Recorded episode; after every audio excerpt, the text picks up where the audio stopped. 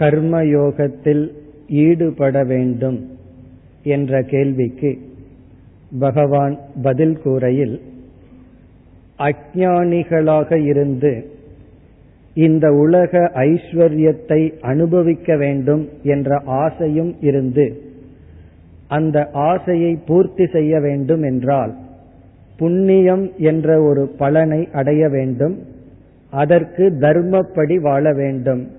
தர்மப்படி வாழ்தல் கர்மயோகம்.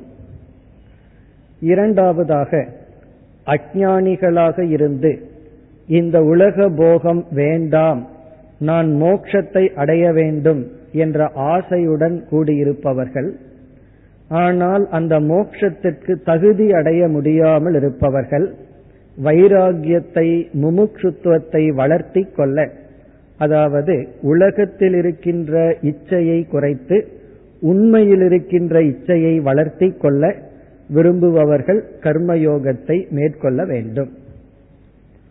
பிறகு பகவான் என்ன கூறினார்?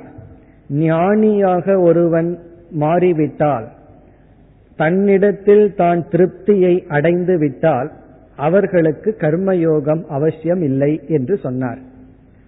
ஆனாலும் ஒரு ஞானியானவன் மற்றவர்கள் அவனை பார்த்து பின்பற்றுகின்ற சூழ்நிலையில் வாழ்ந்தால், அவனை ஒரு உதாகரண புருஷனாக மற்றவர்கள் பின்பற்றும் சூழ்நிலையில் அவனுடைய கர்ம வினைப்படி வாழ நேரிட்டால் அவர்களும் கர்மயோகத்தில் ஈடுபட வேண்டும். ஆனால் சாஸ்திரத்தில் ஞானிகள் ஈடுபடுகின்ற கர்மத்தை கர்மயோகம் என்று அழைக்க மாட்டார்கள், லோக சங்கிரக கர்ம என்று அழைப்பார்கள். உலக நன்மைக்காக அவர் கர்மம் செய்கின்றார் என்று அழைப்பார்கள். இப்ப ஞானி செய்கின்ற கர்மயோகத்திற்கு பெயர் லோக சங்கிரகம். லோகம்னா சாமானிய சாதாரண மக்கள், சங்கிரகம் என்றால் அவர்களை வழிபடுத்துதல். அவர்களுக்கு இது தர்மம், இது அதர்மம், இது நலம் கேடு, இது நன்மை தீமை போன்றவைகளை உணர்த்த அவர் முன்னோடியாக இருக்க வேண்டும். இப்ப இவ்விதம் கூறி பிறகு ஞானிகளுக்கு பகவான் அறிவுரை ஒன்றை கூறினார். முதல் அறிவுரை, அஞ்ஞானிகள் எப்படி பற்றுடன் கர்மத்தில் இருக்கின்றார்களோ அப்படி தன்னை பார்த்து பின்பற்றுகின்ற ஞானிகள், நாலு பேர் தன்னை பார்த்து பின்பற்றுகின்றார்கள் என்ற சூழ்நிலையில் இருக்கின்ற ஞானிகள், அவர்களைத்தான் நாம் சிஷ்டாச்சாரன் என்று சொன்னோம். அவர்கள் எப்படி பற்றில்லாமல் கர்மம் செய்ய வேண்டும், அதாவது அஞ்ஞானிகள் எப்படி பற்றுடன் கர்மம் செய்கிறார்களோ இவர்களும் பற்றில்லாமல் கர்மத்தில் ஈடுபட வேண்டும். பிறகு இரண்டாவது அறிவுரை, ஒரு அஞ்ஞானியானவன் எந்த சாதனையை செய்ய தகுதியற்றவனாக இருக்கின்றானோ அந்த சாதனையை அவனுக்கு உபதேசம் செய்யக்கூடாது. காரணம், அந்த சாதனையை அவன் முயற்சி செய்து தோல்வி அடைந்து விட்டால் மீண்டும் முயற்சி செய்ய மாட்டான். அது மட்டுமல்ல, அந்த சாதனையையும் செய்ய முடியாது, ஏற்கனவே செய்து கொண்டிருந்த சிறிய சாதனையையும் அவன் கைவிட்டு விடுவான். அவர்களிடம் இருக்கின்ற அந்த நம்பிக்கையை அழித்துவிடக் கூடாது. ஆனால் சிலர் சில நம்பிக்கைகள் அவர்களையே அழிக்கும் விதத்தில் இருக்கும். இந்த நம்பிக்கையை பகவான் பதினேழாவது அத்தியாயத்தில் மூன்றாக பிரிக்கின்றார். சாத்விகமான நம்பிக்கை, ராஜசமான நம்பிக்கை, தாமசமான நம்பிக்கை. சிலதெல்லாம் தாமசமான தவறான நம்பிக்கை இருக்கும். அந்த நம்பிக்கை அவர்களையும் சூழ்நிலையையும் அழிப்பதாக இருக்கும். அதையெல்லாம் ஞானி கலைத்து விட வேண்டும். ஆனால் எந்த நம்பிக்கை அது பொய்யாக இருந்தாலும் அவர்களுக்கு நன்மையை கொடுப்பதாக இருந்தால் அதை விட்டுவிட வேண்டும்.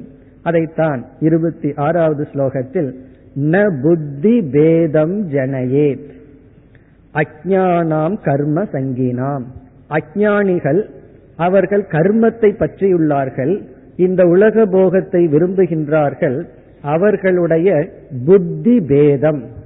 புத்தி பேதம் என்றால் அவர்களுடைய அறிவில் ஞானியானவன் குழப்பத்தை விளைவிக்க கூடாது என்று ஞானி ஞானிக்கு பகவான் நீ மற்றவர்களுக்கு அறிவுரை சொல்லும் பொழுது கவனமாக இருக்க வேண்டும் என்று அறிவுரை சொல்பவர்களுக்கு பகவான் அறிவுரை கொடுத்தார். இனி அடுத்த ஸ்லோகத்திற்கு செல்கின்றோம். இருபத்தி ஏழு இருபத்தி எட்டு இந்த இரண்டு ஸ்லோகங்களில் பகவான் என்ன கருத்தை கூறுகின்றார் என்றால், ஞானியும் உலக நன்மையின் பொருட்டு கர்மத்தில் ஈடுபடுகின்றான். குறிப்பாக அந்த ஞானி இல்லறத்தில் இருந்தால், ஜனகர் போன்ற ராஜாக்களாக இருந்து ஒரு பெரிய ராஜ்யத்தையே பாலனம் செய்து வந்தால், சாதாரண மக்களைப் போல் அவர்களும் செயல்படுகிறார்கள். அதே சமயத்தில் அஞ்ஞானியும் நான் ராஜா என்ற அகங்காரத்துடன் அவனும் கர்மத்தில் ஈடுபடுகின்றான். வெளித்தோற்றமான செயலில் எந்த வேற்றுமையும் இல்லை. ஜனகரும் தேவைப்பட்டால் மரண தண்டனை கொடுப்பார், மற்ற அஞ்ஞானிகளான ராஜாக்களும் அதைத்தான் செய்கின்றார். ஆகவே வெளித்தோற்றத்தில் சாதாரணமாக அஞ்ஞானியை போல் நடந்து கொள்வார்கள். ஆனால் இங்கு பகவான் கூறுகின்றார், ஞானிக்கு புண்ணியம் பாபம் என்கின்ற கண்ணுக்கு தெரியாத பலன் வராது, ஆனால் அஞ்ஞானிக்கோ அது வருகின்றது. எப்படி? கர்மம் இருவரிடம் சமமாக இருக்கும் பொழுது அஞ்ஞானிக்கு மட்டும் பாப புண்ணியம் விருப்பு வெறுப்பு இது வருகின்றது, ஆனால் ஞானி செய்தால் மட்டும் வருவதில்லை. இதற்கு என்ன காரணம்? இதை பகவான் இந்த இரண்டு ஸ்லோகங்களில் குறிப்பிடுகின்றார். அதாவது ஞானி அஞ்ஞானி இருவரும் கர்மத்தில் ஈடுபட்டாலும் ஞானிக்கு அந்த கர்மத்தினுடைய பலன் பாப புண்ணியம் வருவதில்லை, ஆனால் அஞ்ஞானிக்கு வருகின்றது. இப்ப இந்த இடத்துல பகவான் என்ன செய்துள்ளார்? ஒரு பெரிய நியதியை பிரேக் பண்ணியிருக்கார், உடைத்துள்ளார். ஒருவன் கர்மம் செய்தால் கண்டிப்பாக பலனை அனுபவிக்க வேண்டும், இதுல விதிவிலக்கே கிடையாது. இது வந்து கர்ம தியரியினுடைய மாறாத ஒரு உண்மை. ஆனால் பகவான் என்ன செய்து விட்டார்? ஞானிக்கு மட்டும் விதிவிலக்கை கொடுத்து விட்டார். அது எதன் அடிப்படையில்? அதை பகவான் இந்த இரண்டு ஸ்லோகங்களில் விளக்குகின்றார். அதற்கு என்ன பதில் என்றால், அஞ்ஞானி கர்மம் செய்யும் பொழுது பாப புண்ணியம் வர காரணம் அஞ்ஞானியினுடைய அஞ்ஞானம். ஞானி கர்மத்தில் ஈடுபட்டும் பாப புண்ணியம் வராததற்கு காரணம் ஞானியிடம் இருக்கின்ற ஞானம். இதுதான் பதில். ஆனாலும் நமக்கு புரியவில்லையே என்றால், இப்ப இந்த இரண்டு ஸ்லோகத்தில் அஞ்ஞானியிடம் எப்படிப்பட்ட அஞ்ஞானம் இருக்கின்றது என்று விளக்குகின்றார். பிறகு ஞானியிடம் எப்படிப்பட்ட ஞானம் இருக்கின்றது என்று விளக்குகின்றார். ஆகவே இந்த ஸ்லோகத்தில், அதாவது இருபத்தி ஏழாவது ஸ்லோகத்தில் அஞ்ஞானியினுடைய அஞ்ஞானத்தை விளக்குகின்றார். இந்த அஞ்ஞானிக்கு இப்படிப்பட்ட அஞ்ஞானம்னா அறியாமை, அறியாமையில் இருப்பவனிடம் இப்படிப்பட்ட அறியாமை இருக்கின்றது என்று அறியாமையை படம் பிடித்து காட்டுகின்றார். பிறகு அடுத்த ஸ்லோகத்தில் ஞானியிடம் இப்படிப்பட்ட ஞானம் இருக்கின்றது என்று காட்டி, ஆகவே ஞானியானவன் எந்த கர்மத்தில் ஈடுபட்டாலும் அந்த கர்மத்தினால் அவனுக்கு பாதிப்பு இல்லை. இதுதான் இந்த இரண்டு ஸ்லோகங்களினுடைய சாராம்சம். இப்பொழுது அஞ்ஞானியினுடைய அஞ்ஞானத்தை பார்ப்போம். அஞ்ஞானியினுடைய அஞ்ஞானம் எப்படிப்பட்டது என்றால், நாம் ஒரு கேள்வியை கேட்கின்றோம், யார் கர்மத்தை செய்வார்கள் செய்கிறார்கள், ஒரு செயலை செய்பவர்கள் யார் என்றால், ஆத்மா செயல் செய்கிறதா என்றால், ஆத்மாவினுடைய இலக்கணங்களை பார்க்கும் பொழுது அது எல்லா இடத்திலும் வியாபித்து பூர்ணமாக இருக்கின்ற ஒரு தத்துவம். ஆகவே ஆத்மானால் செயல்பட முடியாது. காரணம், ஆத்மாவுக்கு கைகள் இல்லை கால்கள் இல்லை என்றெல்லாம் சொல்லப்பட்டுள்ளது. கர்மம் செய்வதற்கான உறுப்புகளோ காரணமோ கிடையாது. ஆத்மாவுக்கு ஆசை இருந்தா தான் கர்மம் பண்ண முடியும், ஆசையும் கிடையாது. பிறகு கர்மம் செய்ய கர்மேந்திரியங்கள் ஞானேந்திரியங்கள் எதுவும் கிடையாது. ஆகவே ஆத்மானால் கர்மம் செய்ய முடியாது. சரி, அனாத்மா என்று சொல்லப்படுகின்ற இந்த உடல் கர்மம் செய்யுமா என்றால், எப்பொழுதுமே கர்மமானது ஜடமான பொருளிலிருந்து வராது. ஒரு சேதனமான உணர்வுடையவன் தான் கர்மம் செய்ய முடியும். சாஸ்திரத்தினுடைய நோக்கில் அல்லது நம்முடைய அனுபவத்தினுடைய நோக்கில் பார்த்தாலும் இந்த உடல் ஜடமானது. ஆகவே இந்த உடலும் கர்மம் செய்ய முடியாது. அப்படி என்றால் யார் கர்மத்தை செய்கிறார்கள் என்ற கேள்வி வரும் பொழுது, ஆத்மா அறிவு சொரூபம், இந்த அறிவு சொரூபமான ஆத்மா ஜீவனுடைய ஜடமான மனதில் ஒரு உணர்வை பிரதிபிம்பிக்கின்றது. எப்படி சூரியனானது கண்ணாடியில் தன்னுடைய சொரூபத்தை பிரதிபிம்பிக்கின்றதோ அதே போல ஆத்மா தன்னுடைய அறிவு சொரூபத்தை நம்முடைய மனதில் பிரதிபிம்பிக்கும் பொழுது அந்த மனமானது ஆத்மாவினுடைய சாயா என்று சொல்கின்றோம். சாயா என்றால் ஷேடோ. ஆத்மாவினுடைய ஷேடோவை எடுத்த காரணத்தினால் அந்த மனம் உணர்வு மயமாக மாறிவிட்டது. ஆகவே இப்ப ரெண்டு உணர்வு மயமான பொருள் தோன்றிவிட்டது. ஒன்று உண்மையில் அறிவு சொரூபமாக இருக்கின்ற ஆத்மா, இரண்டாவது ஜடமான மனம் ஆத்மாவிடமிருந்து வாங்கிய அறிவு சொரூபம். இப்ப ஆத்மாவினுடைய பொய்யான அறிவு மனதில் பிரதிபிம்பித்துக் கொண்டிருக்கின்றது. அந்த மனம் அதைத்தான் ஜீவன் என்று சொல்கின்றோம். சில சமயங்கள்ல தமிழ்ல உயிர் என்று சொல்கின்றோம். இப்போ உயிர்னு நாம சொல்வது நம்முடைய மனமும் அந்த மனதிற்குள் இருக்கின்ற ஆத்மா அல்ல, ஆத்மாவினுடைய பிரதிபிம்பமும்.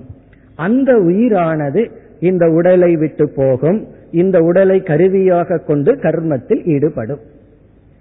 இப்பொழுது அஞ்ஞானி என்ன நினைக்கின்றான்? இந்த ஞானியினுடைய ஞானத்தை பார்த்தா தான் அஞ்ஞானியினுடைய அஞ்ஞானத்தை புரிந்து கொள்ள முடியும். ஞானியை முதலில் பார்ப்போம். இந்த ஞானிக்கு என்ன அறிவு இருக்கின்றது என்றால், நான்கிற சொல்லுக்கு உண்மையான பொருள் ஆத்மா, என்னுடைய பிரசன்ஸ், என்னுடைய இருப்பில் இந்த ஜடமான மனம் உணர்வை அடைந்து உணர்வுடையது போல் செயல்பட்டு, இந்த ஜடமான மனம் உணர்வை அடைந்தவுடன் உடலில் பற்று வைத்து உடலுக்கும் உணர்வை கொடுத்து செயல்படுகின்றது. ஆகவே கர்மத்துக்கு காரணம் ஜடமான மனம், அதற்குள் இருக்கின்ற ஆத்மாவினுடைய பிரதிபிம்பம், ரிஃப்ளெக்ஷன். இதில் நான் யார் என்றால், நான் ஆத்மா, இந்த மனதை பிரகாசப்படுத்துபவன், உடலை பிரகாசப்படுத்துபவன். கர்மம் செய்வது மனமும் மனதில் உள்ள பிரதிபிம்பமும், கர்மத்தினுடைய பலனை அனுபவிப்பது உடலும் மனமும். நான் எதனாலும் தொடாதவன். இந்த அறிவு ஞானிக்கு இருக்கின்றது. உண்மையில் இதை அடுத்த ஸ்லோகத்தில் பகவான் கூறுகின்றார். ஆனால் அஞ்ஞானி என்ன நினைக்கின்றான் என்றால், ஆத்மா என்ற ஒரு தத்துவத்தையே அறியாத காரணத்தினால் தான் அறிவது மனமும் மனதில் உள்ள உணர்வும், அதையே நானாக நினைத்து மனம் செய்கின்ற செயலையெல்லாம் நான் செய்வதாக நினைக்கின்றான். அதாவது இந்த உடலும் மனதும் செய்கின்ற செயலுக்கு தன்னை பொறுப்பாளியாக எடுத்துக் கொள்கின்றான், நான் தான் என்று கிளைம் பண்றான். ஆகவே என்னாகின்றது, அந்த கர்மம் எல்லாம் அப்படிப்பட்ட நானுக்கு சென்று விடுகின்றது, அவனுக்கு பாப புண்ணியம் வருகின்றது. ஆனா ஞானி என்ன செய்கின்றான், அவன் கிளைம் பண்றது கிடையாது. இப்போ ஒரு தவறு சமுதாயத்துல நடக்குது, ஒரு கொலையோ ஏதோ ஒன்று நடக்குது. உடனே வந்து ஒருவர் வந்து ஒரு குரூப் பீப்புள் வந்து நாங்க தான் அப்படின்னு கிளைம் பண்ணிட்டா உடனே அந்த பாபம் அவர்களுக்கு செல்கின்றது. சில பேர் அப்படி செய்வார்கள், நாங்க தான் இதை செய்தோம்னு கிளைம் பண்ணுவார்கள். அதே போல அஞ்ஞானி தன்னுடைய உடலில் இருந்து வருகின்ற அனைத்து செயலையும் என்னுடையது, நான் செய்கின்றேன்னு கிளைம் பண்றதுனால அவனுக்கு பாப புண்ணியம் வருகின்றது. ஞானி இந்த ஜடமான மனம் ஏதோ ஒரு உணர்வை அடைந்து ஜடமான பொருள்களிடம் விவகாரம் வைக்கின்றது, நான் சாட்சி மாத்திரம், வேடிக்கை பார்ப்பவன் என்று நினைப்பதனால் ஞானிக்கு பாப புண்ணியம் வருவதில்லை. இவ்விதம் அஞ்ஞானியானவன் இப்படிப்பட்ட அஞ்ஞானத்துடன் இருப்பதனால் பாப புண்ணியம் வருகின்றது.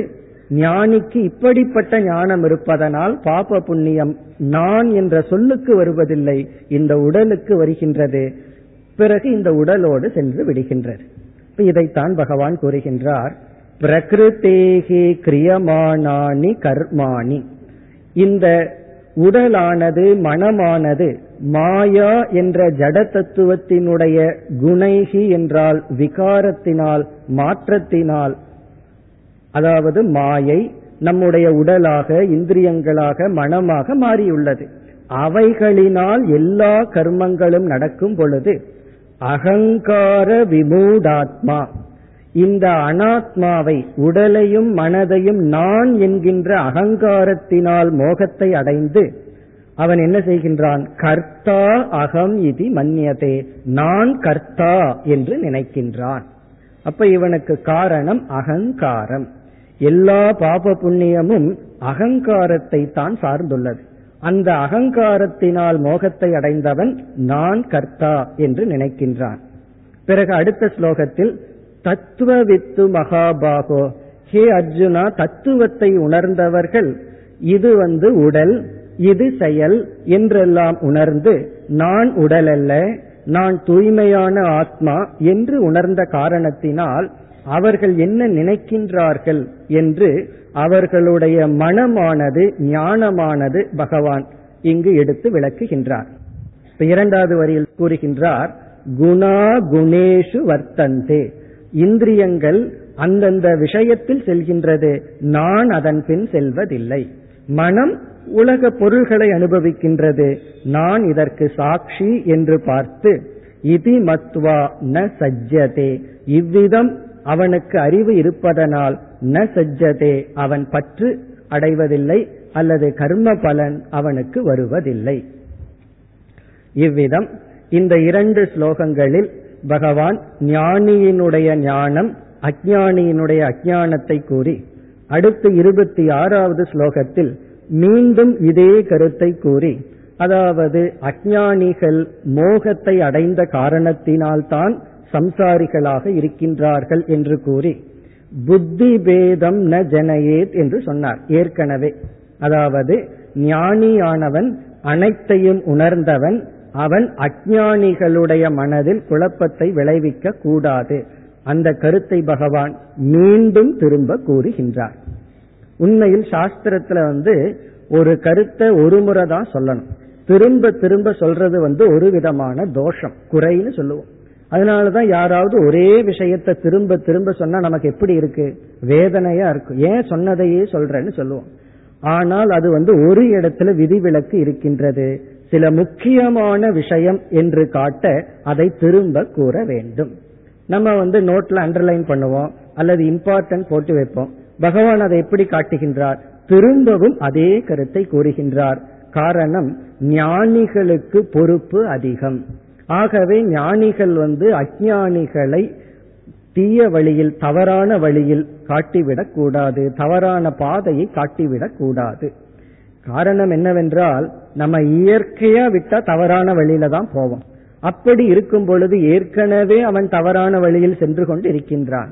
இவர்களும் சேர்ந்து அதை உற்சாகப்படுத்திவிட்டால் அவர்களுக்கு வேறு கதி இல்லை. ஆகவே கிருஷ்ணவித் என்றால், கிருஷ்ணம்னா டோட்டல், கிருஷ்ணவித் என்றால் அனைத்தையும் உணர்ந்த ஞானி, அகிருஷ்ணவித் முழுமையை உணராத அஞ்ஞானியை குழப்பிவிடக் கூடாது. அவர்களுடைய ஸ்ரத்தையை பாதுகாத்து படிப்படியாக அவர்களுக்கு உபதேசத்தை செய்ய வேண்டும். அதாவது ஒரு ஒரு ஆறு மாத குழந்தைக்கு வந்து நம்ம சப்பாத்தியையோ பரோட்டாவையோ கொடுத்தா என்ன ஆகும்? அதை சாப்பிட்டு ஜீரணிக்கின்ற சக்தி அதற்கு இல்லை. ஆனா அதே குழந்தை ஏழு வயது ஆனதற்கு அப்புறம் சாப்பிடும். அதே போல ஜீரணிக்க சக்தியுடைய உண்மையைத்தான் சொல்ல வேண்டும். நம்முடைய அன்றாட வாழ்க்கையிலும் பல சமயங்களில் உண்மை நம்மிடமிருந்தே நாம் துயரப்பட காரணம் அந்த உண்மையை தகுதி இல்லாதவர்களிடம் கூறுவதுதான். ஏன்னா மனதிற்குள்ள நான் ரொம்ப ஓப்பனா இருப்பேன், மறைக்க மாட்டேன், இப்படியெல்லாம் நம்மையே நாமே ஒரு நல்லவன்னு நினைத்து கொண்டு தகுதி இல்லாதவர்களிடம் உண்மையை சொல்லும் பொழுது அது குழப்பத்தை கொடுக்கின்றது. ஆகவே பகவான் இரண்டாவது முறை எச்சரிக்கை விடுக்கின்றார். இனி நாம் முப்பதாவது ஸ்லோகத்திற்கு வந்தால், இந்த ஸ்லோகத்தில் கர்மயோகம் எப்படி செய்ய வேண்டும் என்ற கருத்தை சாராம்சமாக பகவான் கொடுக்கின்றார். அதாவது இங்கு ஐந்து கருத்தை கொடுக்கின்றார். இதெல்லாம் ஏற்கனவே கூறிய கருத்து, அதை சம்மரைஸ் பண்றன்னு சொல்வது. அதாவது அதை இறுதியாக பகவான் சுருக்கமாக இப்படி நீ கர்மயோகத்தில் ஈடுபட வேண்டும் என்று இங்கு ஐந்து மனதில் வைக்க வேண்டிய கருத்தை பகவான் வரிசையாக கூறுகின்றார். அதில் முதல் கருத்து, நீ எப்படி கர்மயோகத்தில் ஈடுபட வேண்டும் என்றால், முதல் கருத்து அத்தியாத்ம சேதசா. சேதசா என்றால் விவேகம், அறிவு. உன்னுடைய அறிவு எப்படி என்றால் அத்தியாத்மம். அத்தியாத்மம் என்றால் தன்னை பற்றியது. நீ கர்மயோகத்தில் ஈடுபடும் பொழுது உன்னை பற்றி எப்படி நினைத்து கர்மயோகத்தில் ஈடுபட வேண்டும் என்ற அறிவு. அந்த அறிவு என்னவென்றால், நான் இறைவன் இறைவனுக்கு ஒரு தாசனாக இருக்கின்றேன், நான் கர்த்தா அல்ல, இறைவன் எனக்கு இந்த கர்மத்தை செய்ய வாய்ப்பு கொடுத்துள்ளார், ஆகவே நான் இறைவனுடைய பிரித்யக பிரித்யகன சர்வன்ட். இவ்விதம் நம்முடைய அகங்காரத்தை ஒடுக்க வேண்டும். எடுத்த உடனே அகங்காரத்தை எல்லாம் நீக்கிவிட முடியாது. ஆகவே அத்தியாத்மம்னா தன்னை பற்றி, தன்னை பற்றி எப்படி ஒரு ஜட்ஜ்மெண்ட் இருக்கணும் அப்படின்னா, கர்மயோகியாக இருப்பவன் இந்த அகங்காரத்தை மென்மைப்படுத்தி பகவானிடம் சரணடைய வேண்டும். அதாவது நான் இறைவனுக்காக செய்பவன், நான் வந்து எந்த கர்மத்தை எந்த சூழ்நிலையில் பகவான் என்னை வைத்துள்ளாரோ அந்த சூழ்நிலையை அப்படியே ஏற்றுக்கொள்கின்றேன். இதுதான் ரொம்ப முக்கியம்.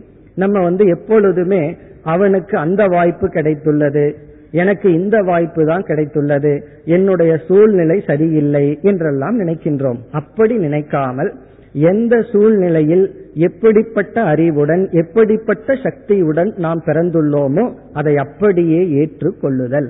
இது வந்து டோட்டல் செல்ஃப் அக்செப்டன்ஸ். நம்மையே நாம் ஏற்றுக்கொண்டு, ஏன் ஏற்றுக்கொள்ள வேண்டும், இது இறைவனாக நமக்கு கொடுத்த வாய்ப்பு, இவ்விதம் இறைவன் நான் வாழ வேண்டும் என்று முடிவு செய்துள்ளார், அப்படி ஏற்றுக்கொள்ளுதல். இல்லை என்றால் இறைவனுடைய திட்டத்துக்கு எதிராக சிந்திக்கின்றோம், செயல்படுகின்றோம். நாம எந்த லெவல்ல இருந்தாலும் அதை ஏற்றுக்கொள்ளுதல். செல்வந்தனாகவோ ஏழையாகவோ சில சக்திகளுடனோ சில பலகீனங்களுடனோ எப்படி இருந்தாலும் ஏற்றுக்கொள்ளுதல். ஒரு சிந்தனையாளர் மிக அழகாக கூறினார். அதாவது அவர் வந்து புஸ்தகமெல்லாம் எழுதி ஒரு பெரிய முன்னேற்றத்தை அடைந்தவர். அவரிடம் எத்தனையோ அடைய முடியாத கனவுகள் எல்லாம் இருந்திருக்கு, பலகீனங்கள் இருந்திருக்கு, அது உடல் நோயோ எத்தனையோ தோல்விகள் எல்லாம் வந்திருக்கு, எத்தனையோ சக்திகளும் அவரிடம் இல்லை. அவர் என்ன சொல்கின்றார், இந்த சக்திகளெல்லாம் இறைவன் எனக்கு கொடுக்காதது என்னுடைய நன்மைக்காக. இந்த சக்திகளையெல்லாம் கொடுத்திருந்தால் ஒரு கால் என்னுடைய குணத்துக்கு நான் இதை வைத்து அழிந்திருக்கலாம். ஒருவர் வந்து வியாபாரம் பண்றார், ஓரளவு பணம் வருகின்றது, லாபம் வருதுன்னா பகவான் வந்து இவ்வளவுதான் நல்லதுன்னு முடிவு செய்துள்ளார், ஒரு கால் இதற்கு மேல் என்னை உயர்த்தி இருந்தால் நான் அழிந்திருப்பேன் என்று பகவான் எந்த நிலையில் என்னை வைத்திருக்கின்றாரோ அதை அப்படியே ஏற்றுக்கொள்ளுதல். இதுதான் அத்தியாத்ம சேதசா. நாம எப்பொழுது நடப்பதை ரிஜெக்ட் பண்றோமோ, ஏற்றுக்கொள்ளவில்லையோ, அப்பொழுது நாம் இறைவனை ரிஜெக்ட் பண்ணுகின்றோம், இறைவனை நிராகரிக்கின்றோம். அப்படி இல்லாமல் இருக்க வேண்டும். இரண்டாவது, சர்வ கர்ம அர்ப்பணம். செய்கின்ற அனைத்து கர்மங்களையும் இறைவனுக்கு அர்ப்பணம் செய்தல். இது ஒரு விதமான பாவனை. இது வந்து இறைவனுக்காக நான் செய்கின்றேன். இதெல்லாம் நம்ம ஏற்கனவே பார்த்தோம். எனக்காக செய்கின்றேன்னு நினைத்தா சுயநலம், உனக்காக செய்கின்றேன்னு நினைத்தா அது வந்து எதிர்பார்ப்பு வரும், அதனால தோல்வி வரும். இறைவனுக்காக செய்கின்றேன் என்று எல்லா கர்மத்தையும் இறைவனுக்காக செய்வதாக அர்ப்பணம் செய்தல். இப்படி செய்யும் பொழுது நம்மை அறியாமல் தீய கர்மங்களை விட்டு விடுவோம். தீய கர்மத்தை இப்படி இறைவனுக்கு அர்ப்பணம் செய்தல். அதாவது நாம் விரும்பிய ஒருவருக்கு கெட்ட உணவை கொடுக்க மாட்டோம், அர்ப்பணம் செய்ய மாட்டோம். காரணம் என்ன, அதை நாம் விரும்ப மாட்டோம். அதே போல இறைவனுக்கு தீய கர்மங்களை அர்ப்பணம் செய்ய மாட்டோம். இவ்விதம் தர்மமான கர்மத்தை செய்து இறைவனுக்கு அர்ப்பணம் என்று நினைத்தல். மூன்றாவது லட்சணம் நிராசீகி. நிராசீகி என்றால் கர்மத்தினுடைய பலனை இறைவனுடைய பிரசாதமாக ஏற்றுக்கொள்ளுதல். அதாவது நமக்கு வருகின்ற ஒவ்வொரு அனுபவங்களும் இறைவனுடைய பிரசாதம். இறைவன் இப்படிப்பட்ட பலனை எனக்கு கொடுத்துள்ளார். சில சமயம் மகிழ்ச்சியையும் சந்தோஷத்தையும் வெற்றியையும் கொடுத்து என்னை பக்குவப்படுத்துகின்றார். சில சமயம் எனக்கு துயரத்தையும் நோயையும் கஷ்டத்தையும் கொடுத்து என்னை பக்குவப்படுத்துகின்றார். ஆகவே பலனை நாம் வாங்கும் பொழுது, அதாவது நாம் இந்த உலகத்திலிருந்து ரிசல்ட்டை அனுபவிக்கும் பொழுது இது இறைவனுடைய பிரசாதம். அதனால யாராவது நம்மை திட்டினால் அவர்களிடம் சொல்லக்கூடாது, நம்ம மனசுல கடவுள் திட்டுகின்றார், அப்படின்னு நினைச்சா நம்ம திருப்பி திட்ட மாட்டோம். திருப்பி திட்டோம் அப்படின்னா அப்ப அவர்களுக்கு நமக்கு வேற்றுமை இல்லை. இவ்விதம் நமக்கு வருகின்ற பலனை ஏற்று கொள்ளுதல். ஆசிங்கிறதுக்கு இனி ஒரு பொருளும் உண்டு, அதிக எதிர்பார்ப்பு இருக்க கூடாது, பேராசை இருக்க கூடாது. இனி நான்காவது நிர்மமக, மமகாரம் அற்றவனாக இருக்க வேண்டும். மமகாரம் என்றால் பொருள்களிடத்திலும் மனிதர்களிடத்திலும் இவைகள் இவர்கள் எனக்குத்தான் சொந்தமானவர்கள் என்கின்ற ஒரு பிடிப்பு. உண்மையில் இந்த மமகாரத்தினால் நாம் அடிமைப்படுத்துகின்றோம் மற்றவர்களை. அதனாலதான் ஒரு நண்பர் நம்மிடம் நன்கு பழகி கொண்டு இருக்கின்றார். அவர் இனியவரோடு அதிகம் பழகுனா நமக்கு ஒரு இன்செக்யூரிட்டி வந்துடும். காரணம் என்ன? நம்ம விட்டு சென்று விடுவாரோ. இது ஆங்கிலத்துல பொசசிவ் அப்படின்னு சொல்லுவோம். அது கூடாதுன்னு சொல்றார். உண்மையில் உண்மை என்னவென்றால் நாம எதை பொசஸ் பண்ணிருக்கிறோமோ பிடிச்சிருக்கிறோமோ மேலோட்டமா நாம அதை பிடிச்சிருக்கிற மாதிரி தெரியும், ஆனா அதுதான் நம்மை பிடித்துள்ளது. அதாவது நாம பொசஸ்டோட பொசஸ் ஆயிருக்கும். காரணம் என்ன? அதனுடைய நிலையெல்லாம் நம்முடைய நிலை ஆகி விடுகின்றது. இப்படி ஒரு மனிதனுக்கு இனியொரு மனிதனை அடிமைப்படுத்த வேண்டும் என்ற உணர்வு இருக்கின்றது. இது கூடாது.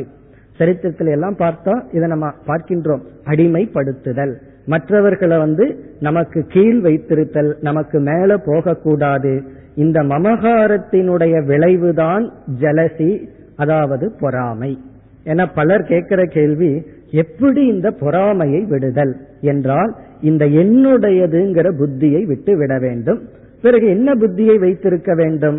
நான் டிரஸ்டி, அறக்காவலன், இதை பயன்படுத்த இறைவன் வாய்ப்பு கொடுத்துள்ளார். இந்த உடல் முதல் கொண்டு இந்த உடலை பகவான் எனக்கு கொடுத்திருக்கார், அதுலேயும் எனக்கு முழு ரைட் கிடையாது என்று நிர்மமக. பிறகு இறுதியாக விகத ஜுவரக, இதெல்லாம் இந்த ஸ்லோகத்தில் இருக்கின்றது. விகத ஜுவரக என்ற ஐந்தாவது கருத்து, அதாவது உன்னுடைய கடமையை செய்யும் பொழுது பலனை மனதில் நினைத்து இந்த கடமையினுடைய ரிசல்ட் வந்து தோல்வி அடைந்து விடுமோ என்ற ஒரு நடுக்கமும் பயமும் வேண்டாம். இங்க விகத ஜுவரக என்றால் சாந்தக, அமைதியுடன் கடமையில் ஈடுபட வேண்டும். இதுல முக்கியமான கருத்து, அச்சாணிய போல கருத்து என்னவென்றால் கடமையை ஒழுங்காக செய்து விட்டாலேயே வெற்றியை அடைகின்றோம். இந்த கடமையினுடைய பலன் வெற்றி அடைகிறதோ தோல்வி அடைகிறதோ அதற்கும் வெற்றிக்கும் சம்பந்தம் இல்லை. ஏன்னா சில சமயம் தோல்விங்கிறது வெற்றியினுடைய படிகள்.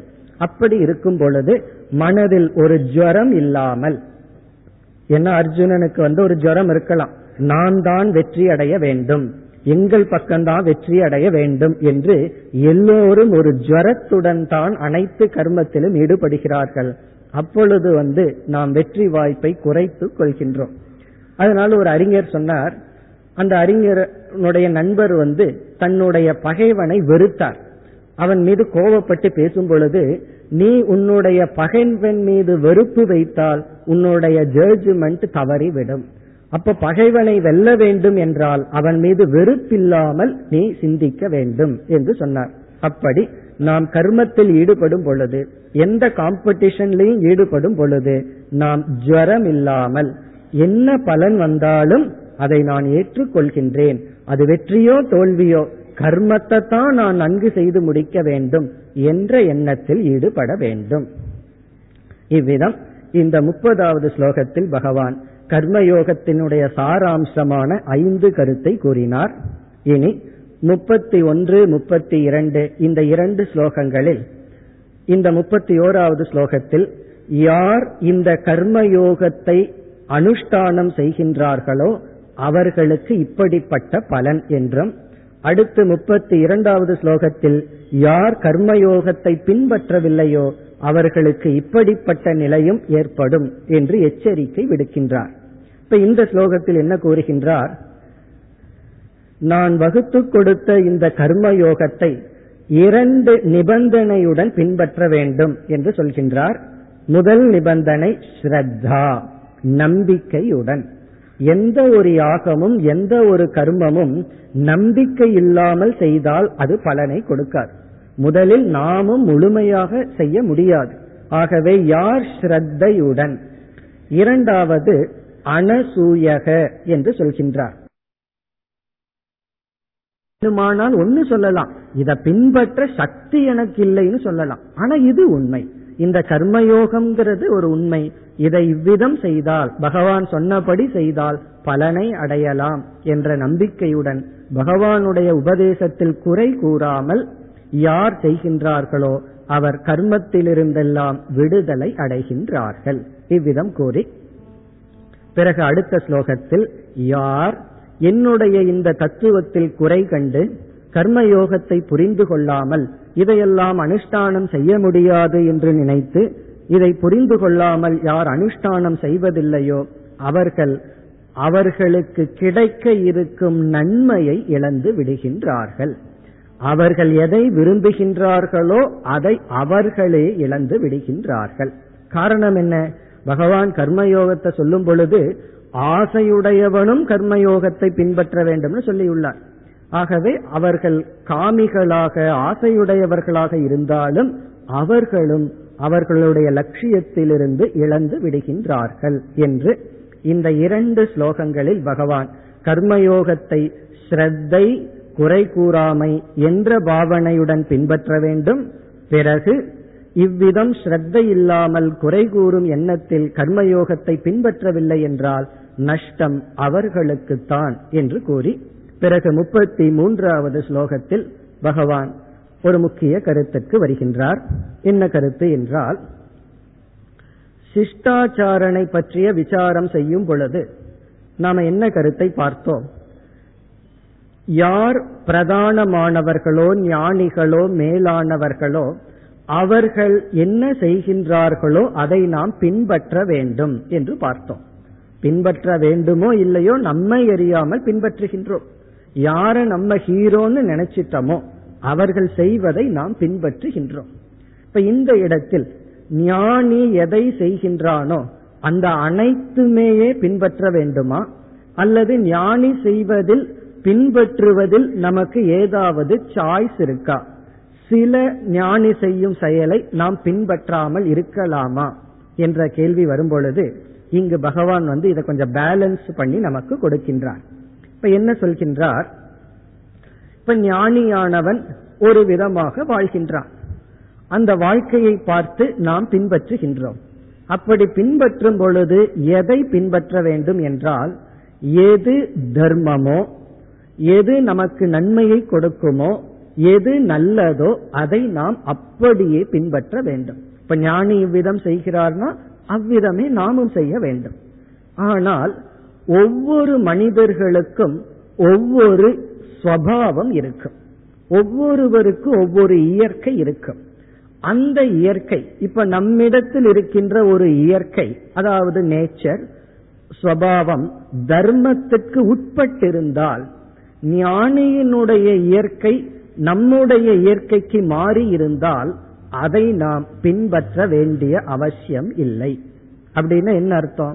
ஞானியினுடைய நேச்சர் ஒன்றா இருந்தா, அல்லது பெரியவர்களோட பெரியவர்களுக்கு ஒரு குணம் இருக்கின்றது, நமக்கு அதிலிருந்து மாறி ஒரு குணம் இருக்கின்றது, உடனே அவர் செய்வதை அனைத்தையும் நான் செய்ய வேண்டும் என்று இருக்க கூடாது.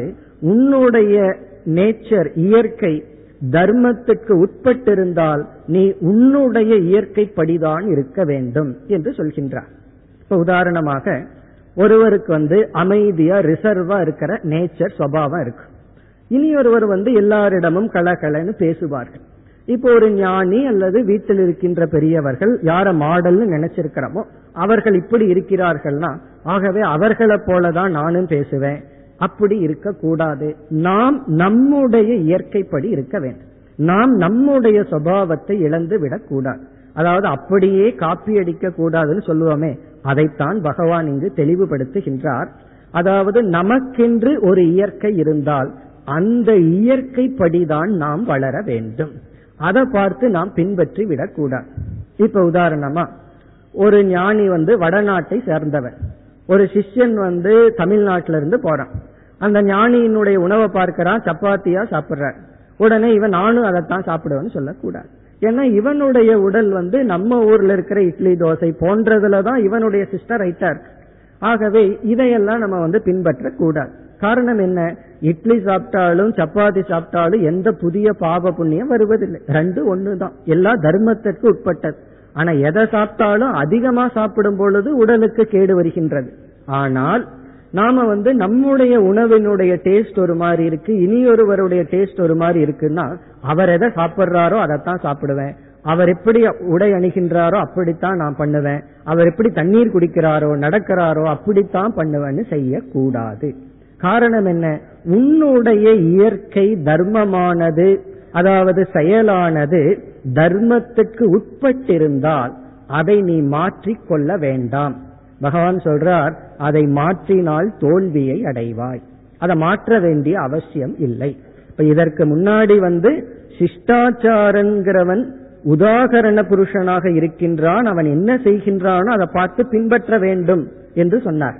ஆனா இந்த இடத்துல சிஷ்டாச்சாரனுடைய செயலும் பின்பற்றுபவனுடைய செயலும் வேறுபட்டு இருந்து அந்த இரண்டு செயல்களும் தர்மத்திற்கு உட்பட்டிருந்தால் அதை நாம் மாற்ற வேண்டிய அவசியம் இல்லை. அதனாலதான் எல்லா ஞானிகளிடம் இருக்கின்ற ஞானம் ஒன்று. ஆனா ஒரு ஞானி ஞானத்தை அடைஞ்ச உடனே இந்த உலகத்துக்கே வராம குகையில போய் அமர்ந்து கொள்கின்றார். இனி ஒரு ஞானி உலகத்திற்கு வந்து உபதேசம் செய்கின்றார். அது அவருடைய இயற்கை. இந்த இரண்டுமே தர்மத்துக்கு உட்பட்டது. நாம போய் அவர் போலதான் இருக்கணும் என்றெல்லாம் சொல்லக்கூடாது. அப்படி நாம் நம்முடைய சுபாவத்தை அழித்துவிடக் கூடாது. நம்முடைய சுபாவம் தர்மத்திற்கு உட்பட்டிருந்தால் அதை நாம் வைத்திருக்க வேண்டும். அதுல உயர்வு மனப்பான்மை தாழ்வு மனப்பான்மை இருக்கக்கூடாது. அதைத்தான் இங்கு கூறுகின்றார். சதிருஷம் சேஷ்டதே ஸ்வஸ்யாஹா பிரகிருதேர் ஞானவான் அபி பிரகிருதேஹே ஸ்வஸ்யாஹா பிரகிருதேஹே. ஸ்வஸ்யாஹா என்றால் ஒவ்வொருவனுடைய, பிரகிருதி என்றால் மனதில் உள்ள வாசனைகள், ஒவ்வொருவருடைய நேச்சர், ஒவ்வொருவருடைய இயற்கை, அதன் சதிருஷம், அதன் அடிப்படையில் ஞானியும் கூட செயல்படுகின்றான். அப்ப ஞானம் வந்துவிட்டால் அந்த ஞானம் அதர்மமான சிந்தனைகளை செயல்களைத்தான் நீக்குமே தவிர தர்மத்துக்கு உட்பட்டிருக்கின்ற குணத்தை மாற்றாது, மாற்ற வேண்டிய அவசியமும் இல்லை. ஞானியும் அப்படித்தான் இருக்கின்றான். ஆகவே இந்த உலகத்துல பார்த்தோம்னா இப்போ ஒரு வீட்டுல மூணு குழந்தைகள் இருக்கின்றது. மூன்று குழந்தைகளுக்கு ஒரே சூழ்நிலை, அதே தாய், அதே தந்தை, அதே ஸ்கூல். இப்பெல்லாம் ஒரு குழந்தைகளை ஒரே ஸ்கூல்ல போடுகிறார்கள், அதே ஆசிரியர், அதே தாத்தா பாட்டி, எல்லாம் அதே சூழ்நிலை. ஆனா ஒரு குழந்தைக்கு வந்து ஒன்னுல விருப்பம், ஒரு குழந்தை இசையில விரும்புது, இனி ஒரு குழந்தை வந்து வேற ஒன்றுல விருப்பம், விளையாட்டுல இருக்கு, இனி ஒரு குழந்தை படிப்புல, இனி ஒரு குழந்தை இனி ஒன்றில். இதெல்லாம் என்னன்னா சுபாவம். அதனாலதான் நம்முடைய செயலுக்கு இரண்டு காரணம் சொல்வார்கள். ஒன்று சாமானிய சூழ்நிலை. இந்த சாமானிய சூழ்நிலை வந்து தாய் தந்தை ஆசிரியர்கள் இதெல்லாம். இனி ஒன்று விசேஷ காரணம். அந்த விசேஷ சூழ்நிலை வந்து பிரகிருதி, வாசனை, அவர்களுடைய குணம் என்று சொல்கின்றோம். அதனாலதான் மாணவர்களிடத்திலெல்லாம் பெற்றோர்கள் வந்து அவர்கள் எந்த சப்ஜெக்ட விரும்புகின்றார்களோ அதுலதான் அனுமதி கொடுக்க வேண்டும். இப்ப இவர் டாக்டரா இருந்தா இந்த கிளினிக்க பாக்கிறதுக்கு இவன் டாக்டர் ஆகணும், அல்லது இவன் வந்து அட்வொகேட் ஆகணும்னு சொல்லி இவருடைய விருப்பத்தை திணிக்க கூடாது. அப்படி செய்தால் அவனுடைய சுபாவத்தையும் கெடுத்து விருப்பமில்லாததுல போட்டு அதிலையும் முன்னேறாமல் அவனுடைய வாழ்க்கையை தடைப்பட்டு விடும். ஆகவே இங்கு வந்து ஒரு ஞானி அவன் எதை தர்மமாக பின்பற்றுகின்றானோ அதை மட்டும்தான் பின்பற்ற வேண்டுமே தவிர, அல்லது சில ஞானிகள் வந்து மிக மிக மனப்பக்குவம் அடைந்திருந்து அனைத்து கர்மங்களையும் துறந்திருப்பார்கள். நம்ம அதை பார்த்துட்டு நானும் அதே போல செய்கின்றேன், ஏன்னா ஞானி ஒன்றும் செய்வதில்லை, நானும் அப்படியே செய்கின்றேன்னு சொல்லக்கூடாது. ஞானி எத்தனை வருடங்களுக்கு பிறகு எப்படிப்பட்ட தவத்திற்கு பிறகு இப்படி இருக்கின்றார்னு பார்த்து அதை நாம் செய்ய வேண்டும். அதனாலதான் இப்போ ஒரு அறுபது வயது ஆன ஞானியை பார்த்து ஒரு இருபது வயது ஆகி இருக்கின்ற ஒருவன் எதை பின்பற்ற வேண்டும்னா அவர் இருபது வயதுல என்ன செஞ்சாரோ அதை பின்பற்ற வேண்டும். இப்ப அறுபது வயதுல என்ன பண்ணுவார், சில சமயம் அவர்கிட்ட சாஸ்திர படிப்பே இருக்காது, புஸ்தகத்தை எல்லாம் மூடி விட்டு பேசாம இருந்திருப்பார். ரமண மகரிஷிய போல அவர் எதையும் படிக்காம அமைதியா இருப்பார். ஆகவே நானும் படிக்க மாட்டேன், நானும் அப்படியே இருப்பேன் என்று எடுத்துக்கொள்ள கூடாது. ஏன்னா அவர் அந்த நிலைக்கு வருவதற்கு முன்னாடி தனிமையில் எவ்வளவு தவம் செய்தார், அதனுடைய விளைவு இப்பொழுது அவர் இப்படி இருப்பது. ஆகவே இந்த ஞானியை பார்த்து பெரியவர்களை பார்த்து பின்பற்றுவதிலும் ஒரு அறிவு பூர்வமாக பின்பற்ற வேண்டும். அதைத்தான் உபதேசிக்கின்றார். பிறகு பகவான் என்ன சொல்கின்றார், பிரகிருத்தின் யாந்தி பூதானி, ஒவ்வொரு ஜீவர்களும் அவர்களுடைய இயற்கைப்படியே வாழ்ந்து கொண்டு இருக்கின்றார்கள். அந்த வாசனைக்கு இயற்கைக்கு அவ்வளவு ஒரு சக்தி இருக்கின்றது. நிக்ரஹ கிம் கரிஷ்யதி, அதை தடை செய்வதனால் என்ன பலன்? ஆகவே ஒருவருடைய இயற்கை தர்மத்துக்கு உட்பட்டிருந்தால் அந்த இயற்கையை நாம் தடை செய்ய கூடாது, அவர்களை அப்படியே விட்டு விட வேண்டும்.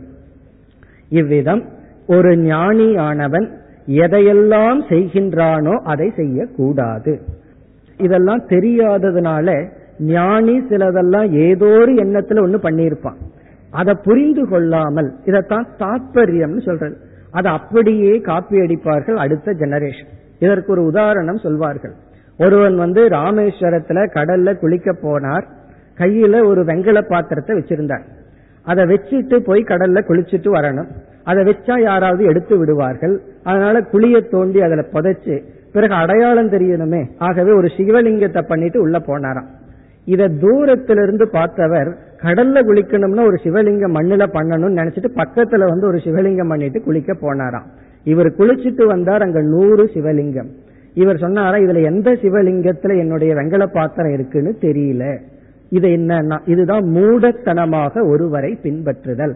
அவர் என்ன செய்கின்றாரோ அதை நம்ம செய்தல் அது கூடாது. அப்படின்னா நான் ஏன் இஷ்டத்துக்கு இருப்பேன், அதுவும் கூடாது. ஞானியினுடைய தர்ம நெறியை பின்பற்ற வேண்டும், நற்குணங்களை பின்பற்ற வேண்டும். அவர் எப்படி யாரையும் புண்படுத்தாம பேசுறார், தன்னை எப்படி நடத்தி கொள்கின்றார், எப்படி கஷ்டமான சூழ்நிலையை எடுத்துக் கொள்கின்றார், எப்படி யாரையும் ஹிம்சப்படுத்துவதில்லை, இதையெல்லாம் பார்த்து அதை பின்பற்ற வேண்டுமே தவிர அவர் என்னென்னலாம் செய்யறாரோ அதை நாம் எடுத்துக்கொள்ள கூடாது. காரணம், யாரும் அவர்களுடைய வாசனையினுடைய பிடியிலிருந்து தப்ப முடியாது. அந்த வாசனை தர்மத்திற்குட்பட்டிருந்தால் அதை பின்பற்ற வேண்டும். இதை கூறி பிறகு அடுத்த ஸ்லோகத்திற்கு வருகின்றோம். முப்பத்தி நான்காவது ஸ்லோகம். இப்ப இந்த ஸ்லோகத்தில் சென்ற ஸ்லோகத்தை படிச்ச உடனே ஒரு சந்தேகம் வரும். என்ன சந்தேகம் என்றால், எல்லாருமே அவரவர்களுடைய வாசனையின் தூண்டுதல் படிதான் வாழ முடியும் என்றால் தர்மசாஸ்திரம் எந்த விதத்துல நமக்கு உதவி செய்யும்? ஏன்னா யாருமே அவர்களுடைய வாசனையை வெல்ல முடியாது. அப்போ ஒருவனுக்கு வந்து அதர்மமான வாசனை உள்ள இருந்தா அவனும் இந்த ஸ்லோகத்தை படிச்சுட்டு நானும் என்னுடைய வாசனைப்படிதான் வாழ்கின்றேன், என்னால முடியவில்லை என்று சொல்லலாம். ஆகவே அவரவர்கள் அவரவர்களுடைய பிரகிருதி இயற்கைப்படிதான் வாழ்வார்கள், அதை தடுப்பதில் என்ன என்ன லாபம் என்று பகவான் சொன்னதை கேட்டவுடன், அப்படி என்றால் உபதேசம் தர்மசாஸ்திரம் இதெல்லாம் எதற்கு? ஏனென்றால் அவரவர்கள் அவரவர்களுடைய இயற்கைப்படிதானே வாழுகின்றார்கள்.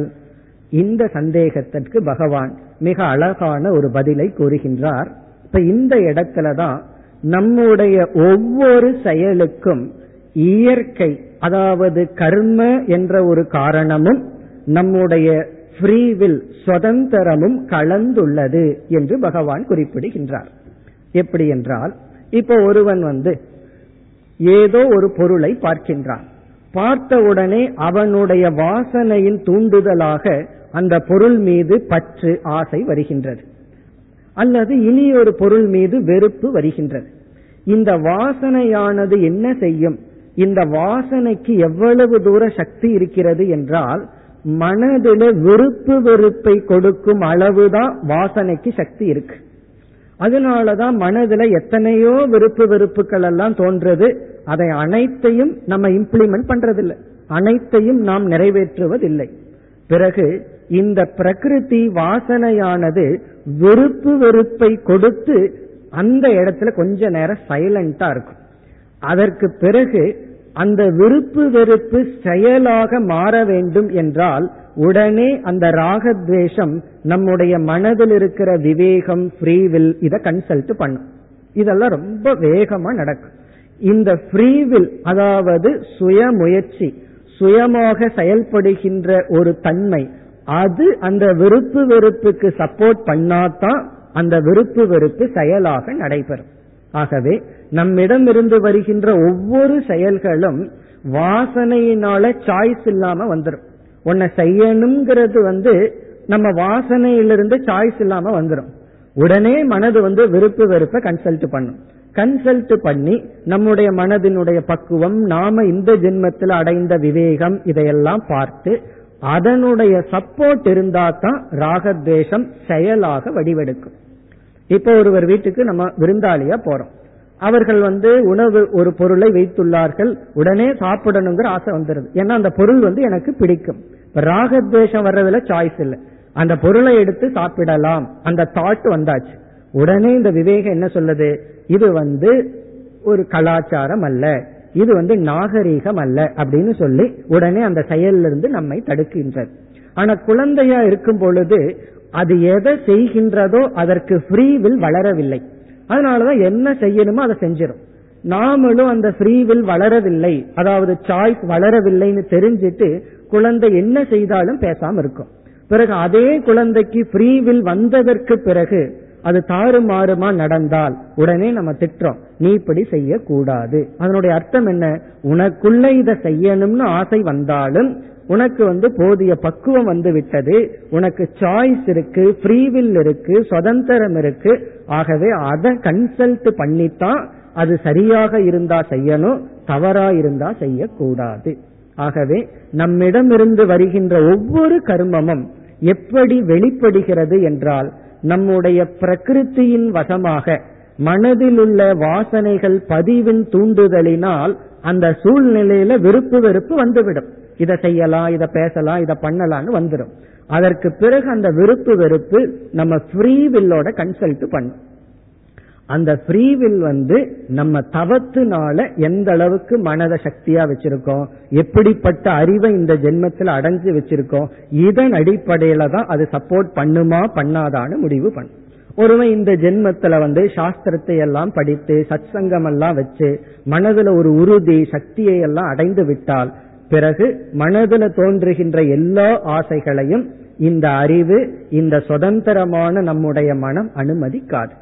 அதனாலதான் பல சமயங்களில் நாம என்ன செய்யறோம் அல்லது என்ன சொல்றோம், எனக்கு விருப்பம் இல்லாட்டியும் நான் இந்த மாதிரி செய்யறேன், நான் பேசக்கூடாதுன்னு நினைக்கிறேன் பேசிடுறேன், நான் வந்து இந்த மாதிரி நடந்து கொள்ள கூடாதுன்னு நினைக்கிறேன் நடந்துடுறேன், சாப்பிடுவதற்கு முன்னாடி நான் முடிவு பண்ற இவ்வளவுதான் சாப்பிடணும், ஆனா அமர்ந்த உடனே அது இரண்டு மடங்காக போகி விடுகிறது. இது யாரை போய் குறை சொல்வது என்றால், அந்த சுவை வந்தவுடன் அந்த வெறுப்பு வெறுப்பு இருக்கின்றது அல்லவா, அது மேல வருது. உடனே நம்ம ஃப்ரீவில்லோட கன்சல்ட் பண்ணி பார்க்குது, அந்த ஃப்ரீவில் ரொம்ப வீக்கா இருக்கு, அதற்கு சக்தி இல்லைன்னு உடனே அந்த வாசனை மேலெழுந்து விடுகின்றது. நாம தவம் செய்து அதற்கென்று ஒரு சக்தியை வளர்த்து இருந்தால் பிறகு இந்த வாசனையோடு நிறுத்த முடியும். அதனாலதான் சாஸ்திரத்துல ஒரு மனிதனுக்கு இயற்கையாக அவனுடைய சாய்ஸ் இல்லாம தவறான எண்ணம் ஏற்பட்டால் அது ஒரு பெரிய பாபமாக கருதப்படுவதில்லை. அது ஃபர்ஸ்ட் டைம்.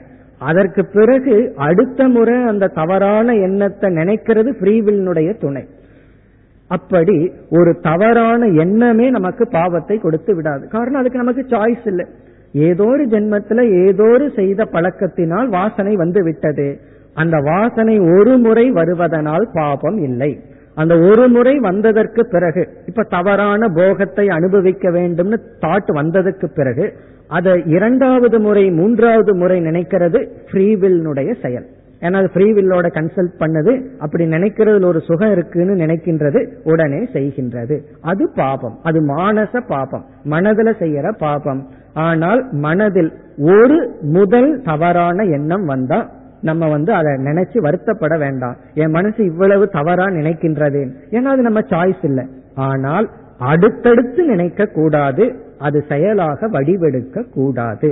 அதைத்தான் இங்கு சொல்கின்றார், இந்திரியஸ்ய இந்திரியார்த்தே ராகத்வேஷவ் யவஸ்திதவ். புலன்களுக்கு பொருள்களிடத்தில் வாசனையின் காரணமாக விருப்பு வெறுப்பானது இருக்கின்றது. உடனே பகவான் எச்சரிக்கின்றார், தயோகோ வசம் நா ஆகச்சே, அதனுடைய வசத்துக்கு போய்விடாதே. ஏன்னா உனக்கு உன்ன சாய்ஸ் இருக்கு. வெறும் தாட்டு லெவல்ல தான் விருப்பு வெறுப்புகள் வந்துள்ளது, அதன் வசத்துக்கு சென்று விடாதே.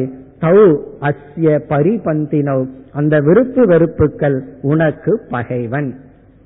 இவ்விதம் கூறி பிறகு இந்த ஸ்லோகத்தின் கர்மயோகத்தை பற்றி இறுதியாக ஒரு கருத்துடன் பகவான் நிறைவு செய்கின்றார். பிறகு அடுத்த ஸ்லோகத்தில் அர்ஜுனன் ஒரு கேள்வியை கேட்க போகின்றான். அந்த கேள்விக்கு பதிலாக இந்த அத்தியாயம் நிறைவு பெற இருக்கின்றது. இப்ப இறுதியாக பகவான் கூறுகின்ற கருத்து, அதாவது ஒருவன் ஸ்வதர்மத்தை கண்டிப்பாக செய்ய வேண்டும், தனக்கென்றிருக்கின்ற தர்மத்தை செய்ய வேண்டும். தன்னுடைய தர்மத்தை விட்டு மற்றவர்களுடைய கடமையை தர்மத்தை செய்யக்கூடாது.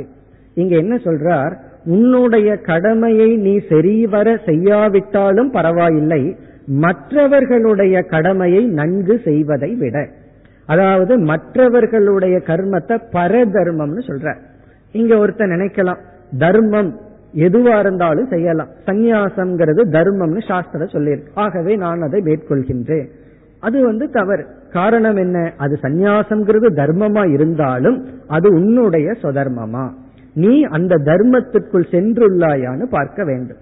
இத ஒரு உதாரணத்துல பார்த்தா நமக்கு நன்கு விளங்கும்.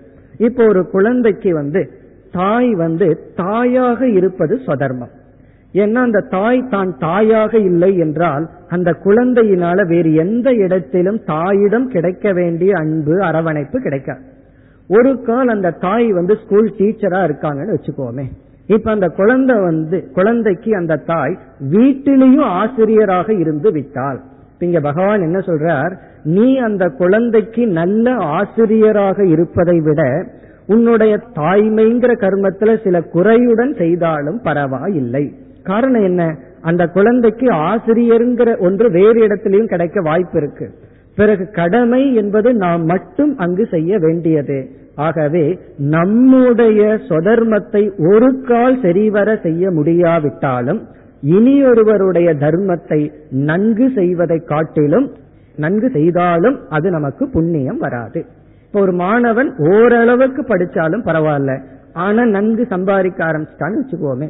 ஒரு ஸ்கூல்ல அப்படித்தான் நைன்த் ஸ்டாண்டர்ட் பசங்கள்லாம் திடீர்னு ஷேர் மார்க்கெட்டை பத்தி பேசி விற்க ஆரம்பிச்சிட்டாங்க. அது பிரின்சிபாலுக்கு போய் ஒரு பெரிய ரகலம் நடந்தது. காரணம் என்ன, அவங்க அப்பாவுடைய இன்ஃபுளுன்ஸ், பையன்கிட்ட கொடுத்து ஷேரை விற்க சொல்றாரு. அப்படி அவன் பணத்தை சம்பாதிப்பதை காட்டிலும் அவன் படிப்புல வீக்கா இருந்தாலும் பரவாயில்லை. ஆகவே நம்முடைய கடமையை செய்வதில் சில குறைகள் இருந்தாலும் பரதர்மத்தை நன்கு செய்வதை விட நம்முடைய கடமையை குறைவாக குறைவுடன் செய்தாலும் பரவாயில்லை என்று இங்கு கர்மயோகத்தின் இறுதியாக சொதர்மத்தை செய்ய வேண்டும்ங்கிறது மட்டும் கர்மயோகம் அல்ல, பரதர்மத்தை செய்யக்கூடாது, இனியொருவருடைய தர்மத்தை எடுத்துக்கொண்டு நாம் அனுஷ்டானம் செய்யக்கூடாது. இப்ப இல்லறத்தில் இருந்து கொண்டு சந்நியாச தர்மத்தை பின்பற்றக்கூடாது, நன்கு பின்பற்றினாலும் அது குறை என்று பகவான் கூறுகின்றார். அதே போல சந்நியாசத்தில் சென்று விட்டு பொருளை ஈட்டக்கூடாது. இவன் நன்கு அந்த பொருளை ஈட்டினாலும் பாபம், ஆனா சந்நியாச தர்மமான ஜபம் இவைகளையெல்லாம் செய்யாவிட்டாலும் பரவாயில்லை என்று ஸ்வதர்மத்தை செய்ய வேண்டும், பரதர்மத்தை தவிர்க்க வேண்டும் என்பதுடன் கர்மயோக விசாரத்தை முடிக்கின்றார். இனி அடுத்த ஸ்லோகத்தில் அர்ஜுனனுடைய கேள்வி, அதற்கான பதில் நாளை நாம் பார்ப்போம். ஓம் பூர்ணமத பூர்ணமிதம் பூர்ணாத் பூர்ணமுதச்யதே பூர்ணஸ்ய பூர்ணமாதாய பூர்ணமேவாவசிஷ்யதே. ஓம் சாந்தி சாந்தி சாந்தி.